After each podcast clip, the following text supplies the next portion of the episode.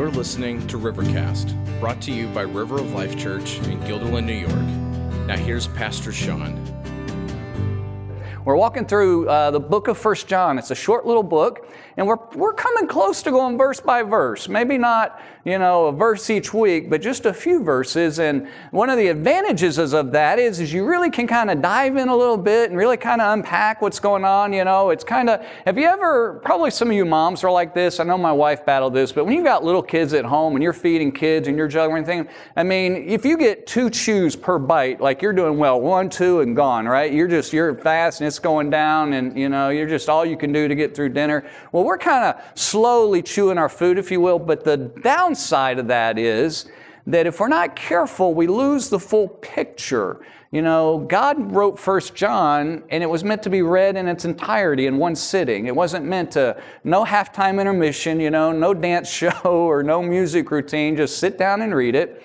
And so as we open this morning, John is kind of, he's taken a little bit of a breather. We've talked the last two or three weeks, and it's been a little bit heavy, honestly. He's like, hey, if you're living a life of sin and you think you know God, yeah, you really don't. You're clueless. You're pretty much going to hell. You're like so messed up, you just don't even know what's going on. And he kind of takes a breather this morning. And, uh, and instead, he's not talking about quite the heavy stuff as much as he's talking about, hey, I want to encourage you where you are in your faith. And I'm so glad that he's done that because he gives us this morning a picture of what our development looks like as followers of Jesus, what our, what our growth looks like, how we grow. In our, in our house, in our dining room, it was there before we got there. The family we bought uh, our home from, I think, had three kids. And on the door jamb between our kitchen and our dining room has all those little marks, little hash marks that they would, you know, marking the kids. Truth be known, I could replace those, and I probably should have, but I'm too lazy. And there's a little bit of, who knows, one day my home might be worth a million dollars because maybe they'll be famous, you know, and like right here's where this kid, you know, got marked up. So anyway, but we all do that, you know, with our kids. I love being here this morning and sitting. I, as uh, truth being, I love watching our team, our, our worship team. Just they enjoy each other and they love the Lord, and I get to sit and just have fun with them. But I love there were some kids running around playing hide and go seek this morning with nothing but joy on their face, no worries, no stresses in that moment and all of that. And I loved that. And I just thought, you know, I, I bet that brings God pleasure when He sees that in children. I bet we bring, as we live out our life, and just little things, you know, as well as big things. And so, I want to talk to you this morning just kind of like how do we grow as people who follow Christ? How do we grow from that child stage, you know, through adulthood? And is it possible to know? My kids, um, every year as they were going through, you know, elementary and junior high and high school, they would have to take like achievement tests, you know, like these standardized tests to know if they were learning or anything. I, I told my wife, since she's, you know, their teacher and they're homeschooled, I said, that's really your test. Like, that's really grading you when they go through, you know, and, and they would get those scores and, you know, what grade level they're in and how they do and all of that stuff. And I have no idea how accurate it is or not, but, but regardless, trying to put a measure or a benchmark for development.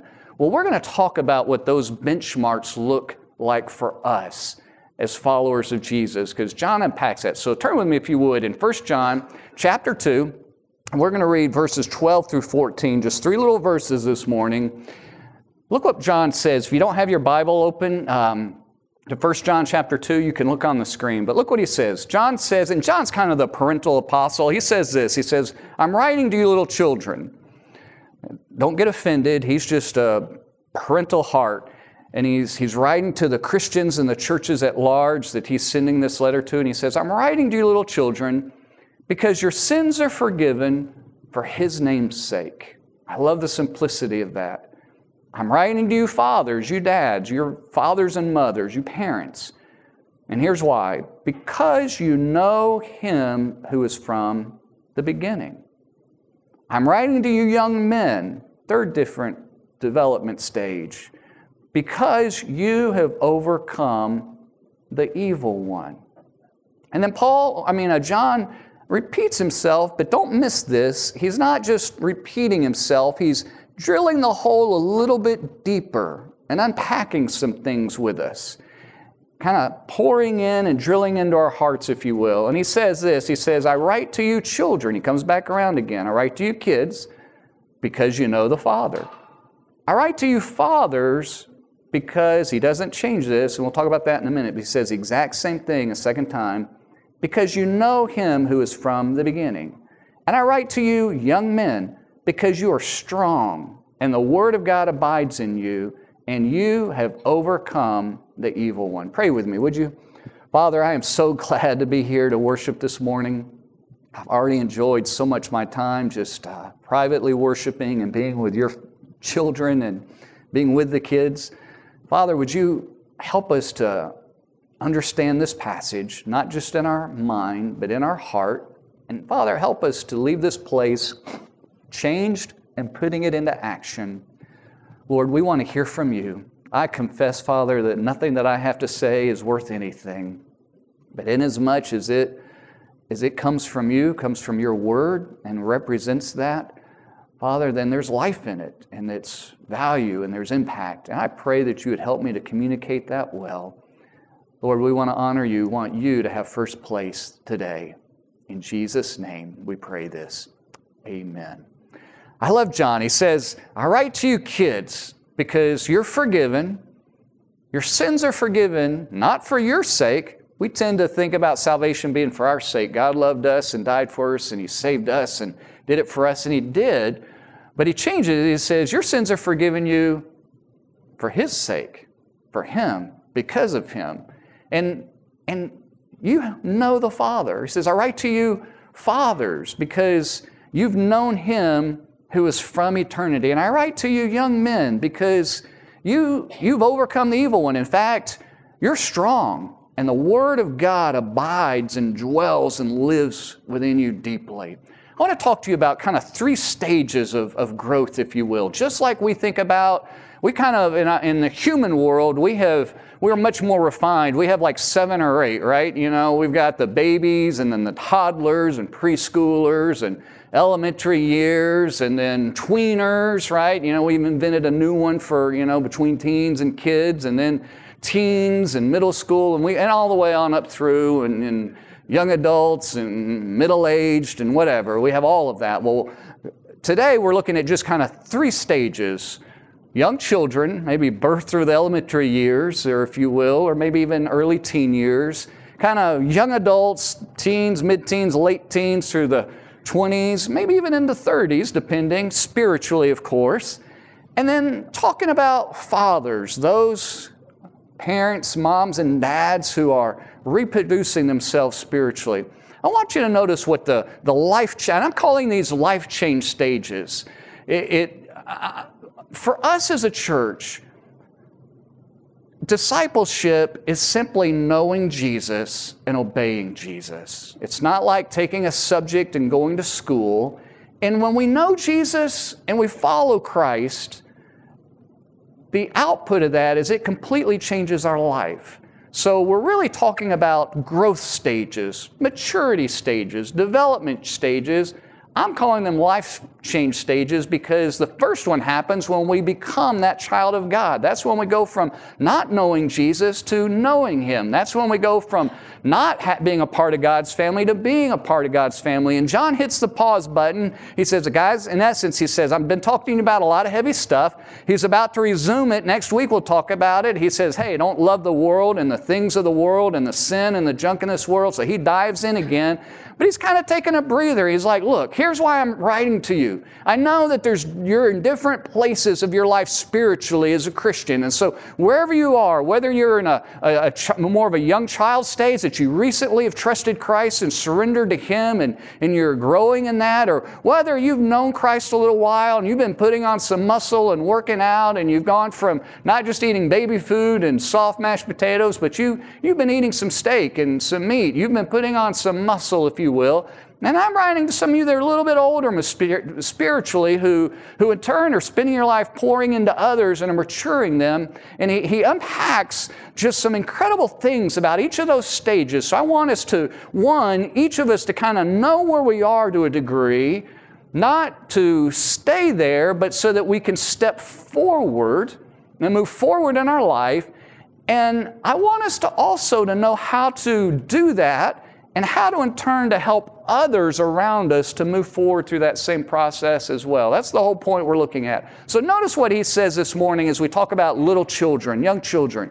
He says this very simply. He says, Your sins are forgiven you, and you know the Father. There's such simplicity in that. He says, Guys, there's some of you that are new in your faith, and what you really know, you don't have a clue where the book of Malachi is. You don't have a clue who Hezekiah was in the Old Testament. You really don't understand all the sacrifices and the stuff in the Old Testament. You read the book of Hebrews and you're going, I don't have a clue what any of this says. I don't even know where to turn. You're, you're looking at all this. He says, but that's okay. Because your sins are forgiven you and you know the Father. Think about what a young baby born into this world, born into a family that even remotely loves and cares for a baby, that child doesn't have a clue who's president of the United States. They don't really care. they don't know all the awful things that could happen to them in this world, but some do and most of it doesn't. They don't have a clue what styles are in fashion and anything around them. What do they know? They know there's a mommy and a daddy that care about them. Moms, those of you that, you know, go back, if you would, to your little baby as much as you love them and, and cared for them. There's a day that after you bring your baby home from the hospital that, you know, they call you into the room and they cry, they need something or want something. And then the day comes, and, and, and in that stage, their eyes, I don't know all the development, but they don't seem to focus well, and they look all over the place, and, and their smiles are usually because they've got gas, not because they're really, you know, are happy. I mean, just they do make the strangest things. But the day does come, right, Mom? And even you dads too, although you don't look as good as your wives do, but you lean over the crib and your baby goes from just sitting there, blank look on their face, to they light up and they see your face. Why? Because they know you. They know you. They don't know just about you, but they know you. And life for them is very simple. They know that they know. Nobody, they can't articulate it, they can't explain it, but they know that they belong. They know there's a connection. They know they're in a family. They know they're cared for. And that's what their life consists of. You see, when we first trust Christ, that's about the depth, and that's about all we need to know.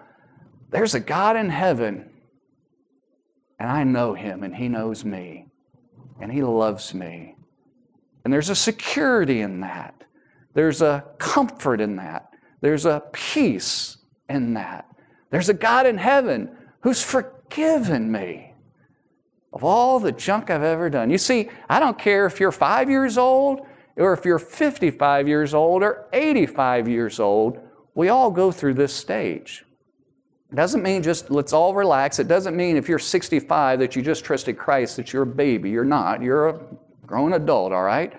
But spiritually, you're in that development stage where what you know is, is that the God of the universe has showered his love upon you, and he has forgiven you of all of your stuff. And I want you to look at this and think with me. Don't blow by these verses, they're huge.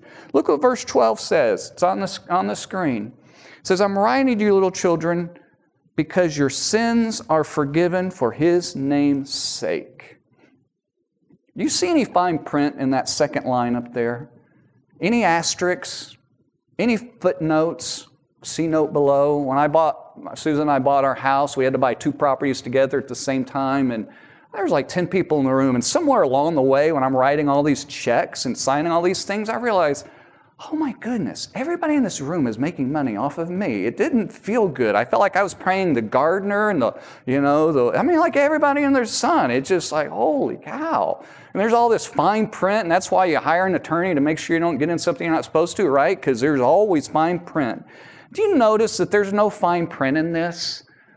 God doesn't say some of your sins are forgiven you, or maybe your sins are forgiven you, or maybe your sins will be forgiven you. It's very clear they are forgiven you. In other words, in the past, they've been forgiven, and you are still in that state today as a young child of God, forgiven. Well, what about my future sins? Oh, they're there too. There's no limit to this forgiveness in quantity, in quality, and extent. It's not that you're forgiven for a time period. It's not like, well, you've just gotten a special grant from New York State and, and you can get a free scholarship, if you will, if you fulfill your part of the bargain. No. Your sins are forgiven you completely, in entirety. Everything in your past, everything in your present, everything in your future. It matters not what the sin was that you've done or what the sins or how long you were doing them. It matters not what your future will hold. As a young child, you have been adopted into the family of God, and your sins are absolutely forgiven. Now, we can all know that in principle form, right? That's not too hard to understand. But where the rubber hits the road is when you're alone at, at night, laying down, and you feel guilty about some of the stuff that you've done in the past, and you remember, or you're driving down the road.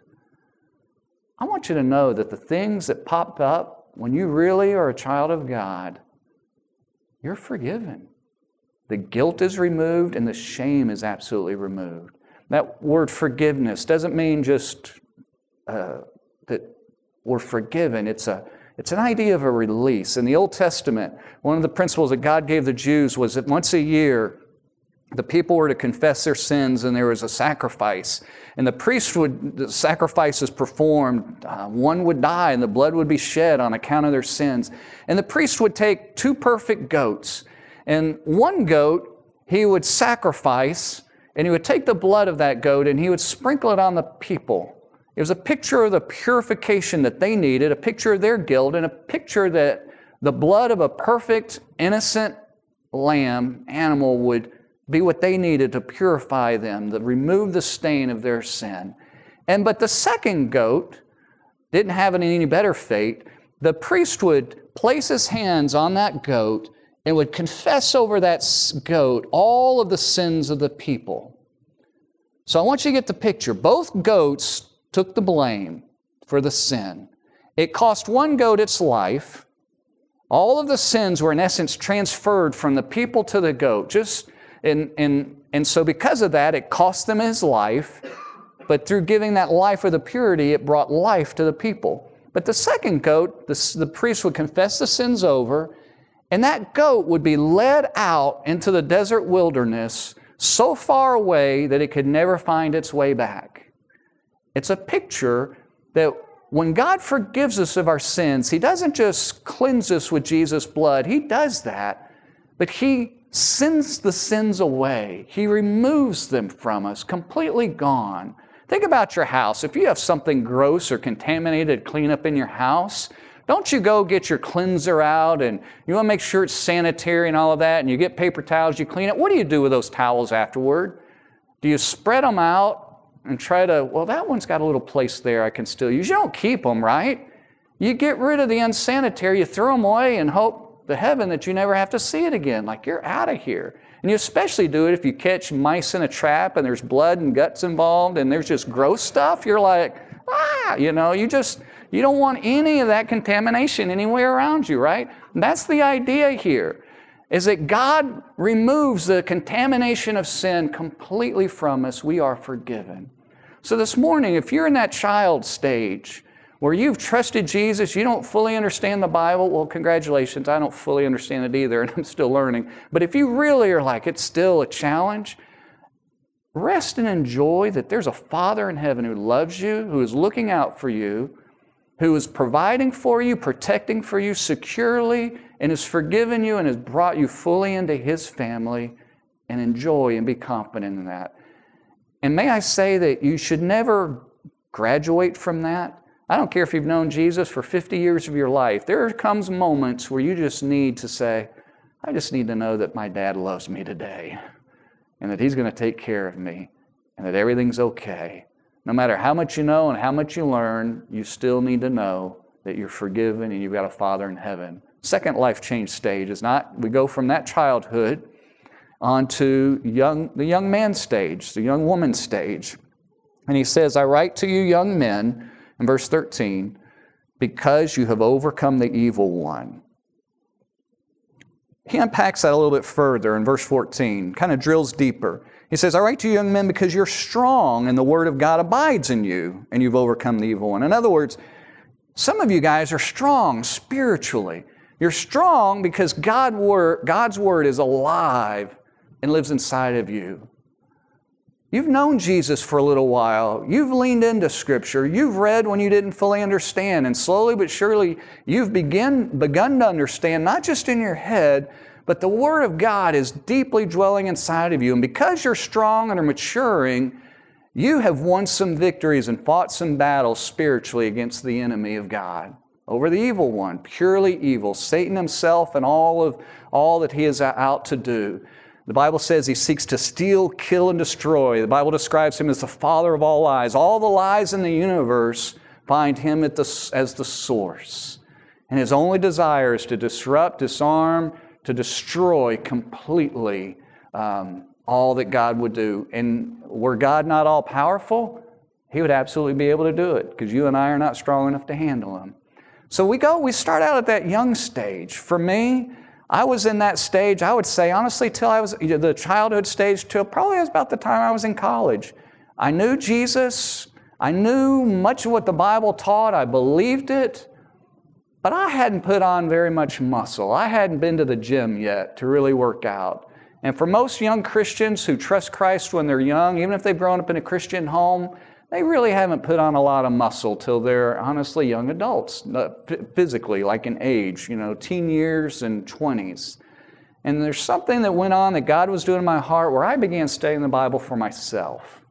And I really began digging in and really began reading, really began not believing because somebody else told me or it made sense or listening to the sermons, but began reading and that word became a lot more powerful and a lot more real in my life in my early 20 years. By the way, I would say I hadn't really become into the father stage. I would say until that didn't really, I started entering it, I think, maybe 10 years ago. I really don't think I really became both feet into that world till two or three years ago. The young man stage is very, a lot longer than most of us think. In that young man stage, we're studying God's Word and we're beginning to understand it and we're fighting the battles. You see, the enemy at heart, just like Adam and Eve wanted to lead Adam and Eve into sin and complete this rebellion against God. How did he do that? He planted lies in their heart. The young man stage is where you and I have all believed lots of lies. A lot of lies. That living in the world around us, in the world system, we bought some from our parents, stuck them in our heart and our mind, and it's God's word that begins to untangle and peel away those, those lies. We should know what they are. They're, they're, they're, they're all around us. I read this an article this week talked about selfie dysmorphia. Have you ever heard of that? It's going to be a it's pretty close to being a medical diagnosis. Two years ago, if you asked, it polled uh, plastic surgeons, people you know doing plastic surgery, cosmetic surgery, all of that. Uh, about 15%, I believe, said that one of the main reasons that the people they're operating on was because they wanted to look better in their selfies. 15%. Guess what that number is two years later today? 55%. Majority. You know, if you don't know in the selfie world and the, you know, there's filters that you get that automatically just make you look better and make you look incredible. Some of them are a little weird, like it's Snapchat, right, where you get the little butterflies in your head and the bunny ears and the you know the funny things, you know. But this is no joke. People are so so many are looking at themselves in the mirror a million times a day and are becoming so entangled that they want to hear 500 people say you're beautiful and they want to hear, oh, everything is wonderful and you look great, to where they, they struggle to deal with reality when they look in the mirror in their bathroom and they realize, oh, but that's not my reality. It causes a dysmorphia, and they want to go to the doctor to say, make me look like that.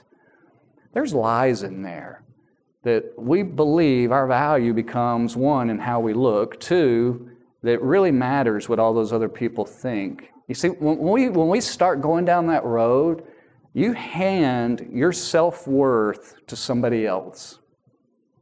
You completely give it away to somebody else. You put where you are in life in the hands of somebody else. And not just one person that you trust, but lots of people that are not trustworthy and they start throwing it around and you totally have ceded that away, that's a lie of the enemy. Instead, we should recognize that we're a value of God, that He made us who we are. We're not perfect, and we don't need to be perfect to be valued, and we don't even need to be popular to be valued. You see, when you trust Christ and you begin digging into God's Word, He starts peeling those lies out of us and the junk in us. That's why in Hebrews 4:12 the Bible says that the Bible, God's Word, is a active, it's a living, it's a living, breathing, if you will, uh, entity. And it's sharper than any two-edged sword, any razor blade we might we would say today able to divide within our heart the, the intentions and thought, the difference between our soul and our spirit. In other words, it's able to perform spiritual surgery into our mind and heart and to remove the lies and the junk.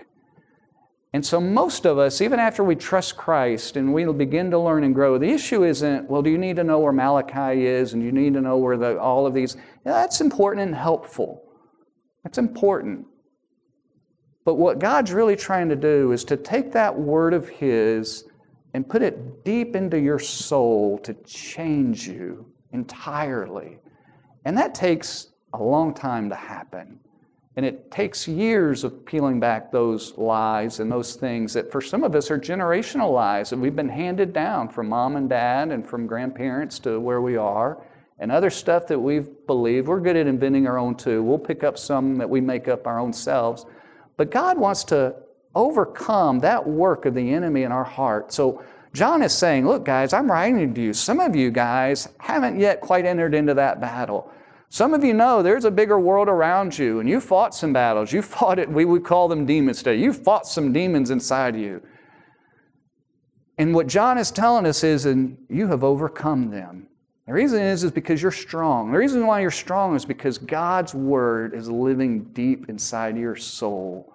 Notice his, his word is, is alive. It's, the Bible is not a subject to be mastered, it's not a topic to be learned as much as it is God living within us. It is it abides, it stays within us. That's what the Bible's talking about here. It, it's supposed to be like a virus. You know, when you get a cold and you get a virus, you don't just get one little cell, one little, you know, representative. You get a bunch of that stuff crawling all through your body and your veins and all of that. I don't know how it all works. I, I used to know, and I really don't care to look it up again. But you're infected. Think of it this way you need to be infected deeply with God's Word, that it changes everything about you. Your breathing changes when you're sick, your joints, your body for the bad. God instead wants you to be completely infected with His Word, that you change for the good. So let me give you some hints and thoughts along this way because many of you are in this young man stage and you can't get there without taking God's Word inside of you. So, a couple of suggestions. I think I've got some slides up there, guys, so if you hang with me. First recommendation if you're going to grow and God's Word is going to be vital in your soul and you're going to work through these lies and overcome the enemy in, in your life and help speak in other people's lives, is find a translation of the Bible that you can read and understand. I mean, I know that sounds so simple, but find one that makes sense to you that's literal. That's not the one I want. Oh, yeah, that is the one I want. Yeah, that was it. You guys got it. Go back. I, like my pretty pictures. I worked hard on that PowerPoint, so you know. There's a reason Jeremy's a graphic designer amongst the pastors, not me, but I did okay in a pinch. So, so the middle one, find a translation is the ESV. Great, accurate, pretty readable translation. If for some reason that doesn't connect with you, I would recommend you consider the New Living Translation. It's not the Living Bible for those who've been around a long time. It's a much more readable, very simple translation that's just, it's very, makes sense, okay? Pick a Bible that you can read and understand, and then get a good study Bible. Both of those are excellent. Chuck Swindoll, I trust um, Chuck is fantastic. The ESV, I've looked at it deeply in their footnotes. You need to know study Bibles take the Bible and then they put other people's opinions in them. So other people have opinions, right? Do you listen to everybody's opinions out there? Any, on anything? No, you especially shouldn't with the Bible. Like there's some people you need to listen to and some people you don't. So pick your study Bibles carefully. Those two are good ones. So find a Bible. And then for you, mom and dad, if you got little kids, um, sometimes I probably just need to read that one now because that's kind of my speed, like lots of pictures, you know, the one on the right. But find something that even for your little kids that makes sense. Get a translation that you understand, one that has good notes that you can just look at it and then it can help you get just to get that knowledge and then read the thing because it has to be active in your soul. Let me caution you. It's good to read devotions from other people, but value reading God's Word more than reading words about God's Word. If my wife writes me an email, I'm not going to hand it to you and to say, Would you just read that to me, give me your thoughts? I want to read it myself, right? Now, it's good to maybe get some insight from other people. It's kind of what you're doing now. You're getting my insights from God's Word, but there's no substitute from hearing from God Himself. So read God's Word yourself. Don't, don't fall into your life. I mean, you've been Christians for a while, you're in the young man stage, and you've, you've fallen into the busy, crazy life that you just grab the quick two minute devotion on your way out the door to work. That's kind of like grabbing a Pop Tart you know, or uh, what was a little hostess ding dongs, you know, and like wolfing it down between your coffee on, and calling it breakfast. You know, well, I'm going to hit McDonald's and I get a cheeseburger and fries. It tastes good, yes. Is, can you get nutrition from it? Yes. Some level, debatable probably by, by many and most, but it's not as nutritious as reading the Bible yourself and giving yourself some time. You don't have to spend an hour a day. You don't have to go become a monk and sit, you know, out in the cold, 15 minutes, whatever. But read God's word. Take it in and then ask God to begin to apply it. What do you do when you look at it? Three very simple things. Begin to pay attention to things that stand out to you. Oh, wow, look at that. Very well may be that God's trying to talk to you about that. Maybe you hit something like, I have no idea what that means. Don't worry about it. Treat it like when you were a kid and an exam and you had a multiple choice exam and you didn't know what that one was. Skip it. Go on to the next one. Put a question mark and don't obsess over it. If you really want to know, then either look it up. Um, there's, by the way, go to the graphic that says got questions. I think it's two down from this one. Nope, not that one. Yep, that one. Go to that one. I trust this website. They have five over five, half a million questions answered. I trust them. Have I looked at all of them? Absolutely not. But I have yet to find anything that I didn't agree with. Really solid. And you can ask all kinds of crazy stuff in there. So if you don't know, go look it up. It's a good place. The other one's another good spot. Go to that previous one you had.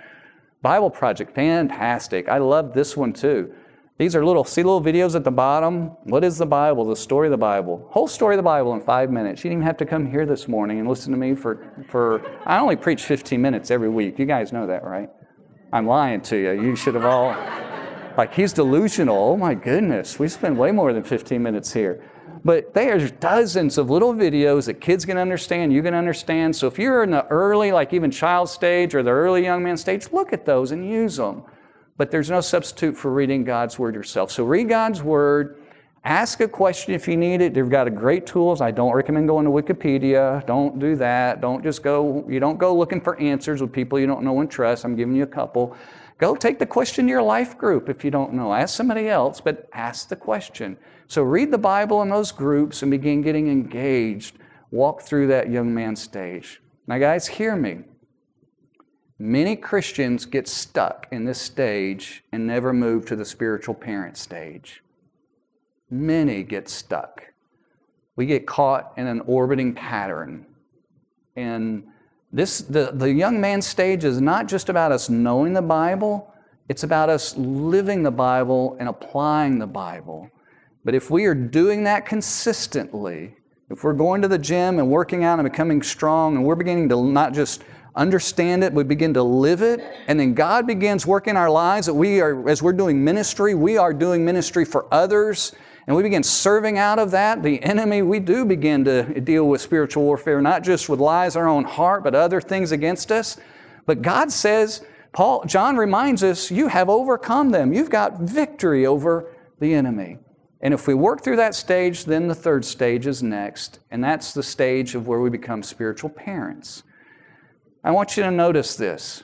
This is really significant and it's subtle, but it's powerful. Notice that when describing what it means to be a parent, John says the same exact thing twice.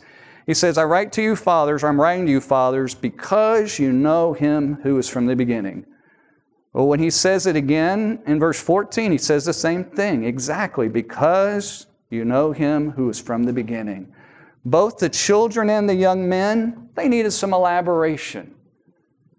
But when it comes to the parent stage, there's no more development after this.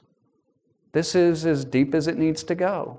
The whole point is for us to know the God of eternity deeply in our hearts. Think about this way I went ice fishing yesterday, and uh, there's a point when you're drilling an ice auger, that hole in the ice, and you drill down, drill and drill and drill and drill. I think the ice yesterday was like 20 inches. I mean, it's a good little hole. But there's a point at which you break through. When you take the auger and you push it down, because there's usually a little lip there, and you pull it up, and all of the junk comes out of the hole, and you can go fishing. I didn't need to try to keep drilling to the bottom of the lake. That was as deep as there was no more needed. It's the same way with our life. That the point of our spiritual growth and development is for you and for me to become spiritual parents. And as spiritual parents, the chief marker of that is not we still have a Father that know in heaven that we love and we know and has forgiven us. We still have the young person stage that we know God's Word, it's abiding and deep, and we're fighting some battles. But this stage is a little bit more. We don't know God just simply as a Father who loves us and cares for us. We know God is the infinite, the eternal one who is way more mysterious and way beyond just a loving Father, if you will, in our lives. We know the one who is infinite. We begin to learn and know that God is maybe confusing at times, tough to handle at times that God allows things in our life that we can't explain that are hard and painful. I was reading Ezekiel 24 just a few weeks, uh, yeah, maybe a couple of weeks ago. And in it, he says to Ezekiel, God tells Ezekiel, he says, Ezekiel, I'm about to take the delight of your eyes in a single stroke. And he goes on and he describes, it's his wife. He says, Your wife's about to die. And when she dies, I don't want you to mourn for her at all. It's okay if you whimper, it's okay if you sigh, actually, it literally says just kind of, oh. But I don't want you outwardly mourning because here's the deal. You need to tell Israel that this is a spiritual lesson for them. I got to tell you, well, first off, I thought about it, I'm like, man, he's right. My wife is the delight of my eyes. Absolutely. I still go, wow, every day when I look at my wife and just like, I can't believe. But then I got to tell you, I sat in Ezekiel's shoes and thought, whoa, God, are you serious? You're going to tell me that you just took his wife? And it wasn't because he did anything wrong. It's because all the people in Israel were doing stuff wrong. And you needed to teach them a lesson. And you took his wife? Oh, God, that's, that's tough. That's hard, God. I struggle with that one. You see, there comes a point in our life when we walk through the struggles and the challenges, that life becomes even way more real when, than when we're just young men and women learning and growing. That we begin to understand there's a God in heaven who is far more mysterious and far more infinite and far more powerful, far more holy, far more greater than anything we've ever explained or understood. And there comes a time in our life where we begin to experience God a little more plainly in the realities of the world, I will say and we come to terms with it. And what blows me away when I read that in Ezekiel 24, the Bible says Ezekiel said he spoke to the people. That night his wife died, and that he got up the next morning and he obeyed God. Oh my goodness. Very next morning. You and I would not have been able to do that. But he did because he was a man who knew the one who was from the very beginning and as all of his infinite eternity. See, some of you have wondered, God, why am I going through all the struggles in life? God, I don't understand this is such a challenge. What God's trying to do is to make you a father. It's not because He doesn't love you. He's trying to teach you that there's some infinite things going on beyond you, that life's really not at all about you and me on this planet. It's really about Him. And you and I need to step into that world because what makes us spiritual fathers is the realities of life, God's Word applied to the realities of our life much more deeply than even they did when we were a young man or woman. And it takes a whole lot of time for that cake to bake in the oven to finally come out. And it's a season. It's a, not a season, it's a, a lengthy process. In all genuine seriousness, I don't think I really fully entered this process until maybe two or three years ago. And it usually involves pain. It usually involves some really difficult things. Maybe some of you entered it in much younger. I don't know. It's probably different from everybody. But it's where God's trying to take us. And there's nothing beyond that. You know, the old catechism, the old way of teaching children says, What's the chief end of man or people? What's the point? It's to know God and enjoy Him forever. That's the whole point, is to simply know Him. Not to accomplish much in life, not to have this goal met, not to have that, not to have that with a house, not to do this, not to do that, all the things in life. The whole point of our life is to know God. And when you start stepping into that world, that's when you are becoming more of the parent. And then the fruit of that is not just the overcoming the lies of the enemy in your life, not just ministry and doing cool stuff for God around you, but you begin to reproduce at a much more in a much more effective way, having more spiritual children and helping those young men grow and those young women grow. So I want to challenge you this morning, guys. Where are you in that continuum? These overlap. Even children need to learn and grow, like young men, and even parents need to continue to grow, and there's overlap, but these are three very distinguishable times of our lifetime, of our spiritual life. Where are you? Have you gotten comfortable being the young child to where you've just let other people feed you spiritually? That's a fun place to be. It's nice to have somebody else just care for you and take care of you and do everything for you. Are you a young man? Are you really leaning into God's Word? I've watched, there's a season after somebody trusts Christ that they get really hungry usually. All things normal, it's normal. It's normal for a kid to eat, to want to eat, and want to put on strength and do stuff. Are you in that season? Are you leaning forward into it? Are you overcoming the sins and the garbage in your life, the lies of the enemy? Peeling back all of those layers, whatever those may be? Or have you just kind of tabled that and lived for yourself? If you're living for yourself, you're stuck at that stage. Are you working through that? And if you are, you're allowing God to make you into a more mature person who knows God in the pain points of life, who experienced God in His vastness and His holiness and His completely beyond every little thing that we've ever envisioned.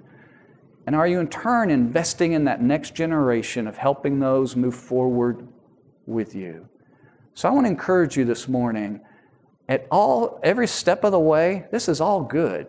Like we're forgiven, we're his kids, we're growing, we're strengthening, his word is deepening all the way through that we even know him in a, in a I don't want to say it's not another level because this is not a level up thing but we experience God and He does more in our life that we are humbled way more than we've ever thought. And He works deeply in our lives in a more painful way than we ever thought. And we become okay with it. And we multiply. So, where are you? Are you celebrate in each of those stages? Lean in onto those, but step forward. Maybe one of the tools I showed on the screen you need to do. But this morning, as we kind of shifting our thought to our Lord's Supper, I want us to recognize that, guys, we're together, the whole point is that we know Him, that we're forgiven by Him because Jesus died for us. That's what these elements are all about. He died on the cross, He rose from the grave. We celebrate that. So this morning, as we celebrate the supper, it's kind of like us being children. We're forgiven and we have a daddy. The young adults in the room know that, that the spiritual young adults know that it took Jesus paying the price, dying in our place, and, and there is a holiness and an aspect of all behind this, of all of scripture that's involved in that. And then the fathers in the room know that we look at that and we celebrate those around us who are walking in that journey. So this morning, as we participate in this, one, check your own heart, but two, let's all go back to being that little child, saying, God, thank you for saving me. Thank you for giving me. Thank you for making me your daughter, making me your son. I worship you today. So I'm going to invite the worship team up. Now let's prepare our heart. The Bible tells us to examine ourselves and to prepare our hearts to do this well. So pray with me. Father, thank you for the Lord Jesus. I thank you that He died for us, that He saved us. Father, thank you that in simplicity we can know you through Him. Thank you that we can say truly that we are forgiven. Not that we will be one day, but we are already, have been in the past, and it continues now. And we're forgiven point blank for everything in our lives. Lord, I pray you'd help us to put off the lies of the enemy, to overcome through the truth of your word, to do battle in the ministries around us advocating and praying for and sharing and serving so that others might know you. Lord, would you make us strong spiritually? And Father, I pray that you would also help us to be spiritual parents, knowing that to get to that point, we've got to walk through some, some fires, some difficulties. But through that lifetime of walking with you, we experience you in your eternal eternity, just infinity beyond all that we can fathom. Lord, help us to know you. It's such a privilege to celebrate the simple reminder that Jesus died for us. It's in his name that we pray. Amen. Thanks for listening to Rivercast, brought to you by River of Life Church in Guilderland, New York. Visit us on Sundays at 10 a.m. or online at riveralbany.com.